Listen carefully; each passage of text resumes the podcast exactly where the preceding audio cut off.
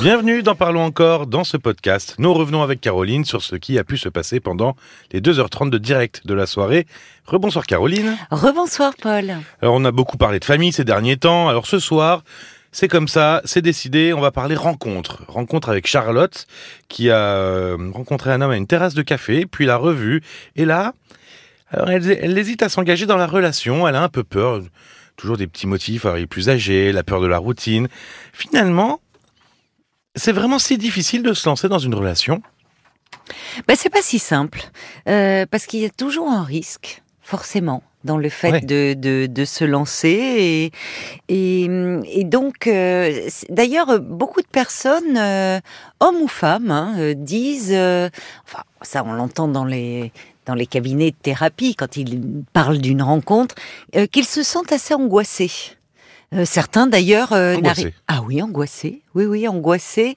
Ben, parce que hum, on est, on est vulnérable dans si, si l'autre nous plaît, si on ressent une forte attirance, du sentiment amoureux, euh, plus exactement, il y a toujours le risque qu'il ne soit pas partagé au fond par euh, l'autre. Ouais. Euh, Il y a toujours derrière euh, toute histoire d'amour, il y a quand même la notion de perte qui plane. Et puis, évidemment, on l'entendait dans l'histoire de, Charlotte, il y a euh, le fait que Charlotte avait vécu euh, peu de temps auparavant, enfin deux ans auparavant quand même, une relation qui avait été très destructrice pour elle. Donc, ce qui n'aide pas euh, euh, à, à- à se lancer dans une nouvelle histoire, il faut déjà reprendre confiance en soi. Mais euh, le- l'angoisse au moment d'une rencontre amoureuse, c'est très fréquent chez les hommes et chez les femmes. Parce que finalement, il y a un- une forme d'abandon de soi à l'autre. On, enfin, oui, on, on se laisse Oui. Porter, ou je sais pas, en fait, on, on s'offre un peu à l'autre finalement. C'est-à-dire que hum, là, on est, on est hors cadre du travail, où au travail, on évalue euh, nos compétences. Dans une rencontre amoureuse, euh, ça n'a rien à voir avec un entretien de recrutement. Là, euh, c'est c'est nous, euh, vraiment dans ce que l'on a hein. de, ben, de plus intime et de, de parfois de se, se montrer. Alors, on, a, on, on cherche à se montrer sous notre meilleur jour, évidemment, mais il y a quand même toutes, euh, bah, toutes nos fragilités qui sont en arrière-plan et, et c'est compliqué. Oui, et puis finalement, plus ça, plus on avance dans la relation, plus on se découvre, moins on se montre sous son meilleur jour, donc euh, forcément. Euh, il y a un Oui, mais alors on a là- toujours un peu, on a un peu peur que plus, plus on se découvre, euh, Oui. plus, plus ça fasse un peu peur à l'autre. Ben, ça pourrait faire l'objet d'un autre podcast consacré à la rupture, parce que Exactement. parfois, moins on se montre sous son meilleur jour, plus ça peut aller à la rupture. Et ben justement, tiens, en parlant de, de, de parler de soi, euh, la question des ex. À un moment, Charlotte, elle parle Oui. des ex. Euh, Ah oui, les elle ex. parle de, de, de, de son ex à elle, de, de l'ex de, de cet homme qu'elle vient de rencontrer. Euh, finalement, qu'en est-il des ex quand on rencontre quelqu'un? Est-ce qu'il faut en parler? Est-ce qu'il faut attendre un peu? Euh, Qu'en est-il? Alors, euh, franchement, euh, il vaut mieux euh, éviter le sujet des ex. hein. Oui, au début d'une rencontre. Mais oui, il faut quand même. Il y a un jeu de séduction, il faut pas l'oublier. Donc ça. Là, alors Charlotte nous disait, moi je lui ai dit que j'étais avec un homme qui était toxique. Lui m'a dit qu'il était avec une femme manipulatrice. Bon. Franchement, ne- pas aller trop sur ce terrain parce que là, l'autre devient un confident. Euh, et il y a quand même quelque chose du, du un peu du de la séduction. Il n'y a pas Oui, d'autre mot. de qui- séduction. Mais oui, bien sûr. Euh, Ne, ne pas trop en dire. Et puis surtout, trop parler, euh, parler de son ex, c'est aussi parler de soi à travers cette relation. Et euh, ça peut amener l'autre à cogiter. Oui, pourquoi cet ex il est parti? Oui, c'est Pourquoi? Comment se fait-il qu'il ou elle se soit retrouvé dans une relation ça met un comme peu en ça? lumière euh, les faiblesses de la relation précédente. Exactement. Donc, alors, qu'il soit nécessaire de les analyser soi-même, justement pour ne pas retomber dans les mêmes erreurs et peut-être ne pas être attiré par le même type d'homme ou de femme, c'est Mhm. bien. Prendre du recul, prendre le temps de, bah, de faire le deuil de la relation précédente pour ne pas arriver avec euh, euh, toutes ces toutes ces blessures presque ouvertes On démarre pas une nouvelle histoire comme ça.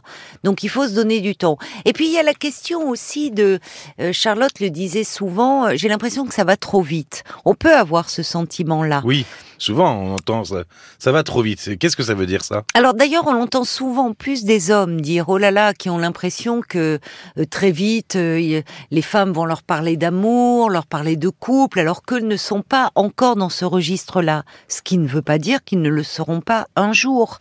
Mais euh, souvent, quand on a besoin d'être rassuré, on peut prendre les devants.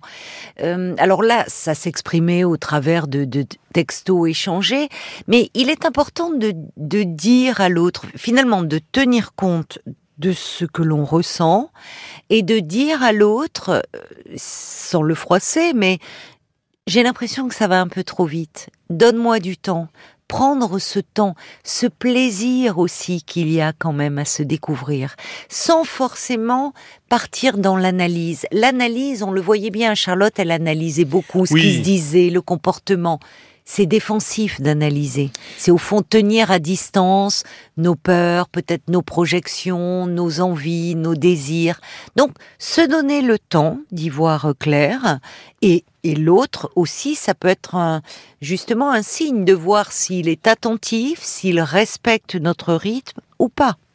Oui, parce que c'est vrai que finalement, parfois, on entend euh, des personnes qui analysent justement trop ce début de relation, c'est-à-dire parfois à, mettre beaucoup trop d'attention sur des tout petits détails. Genre, moi, j'aime plutôt les blondes, mais là, les brunes. Moi, j'aime plutôt les grands, là, il est un peu petit.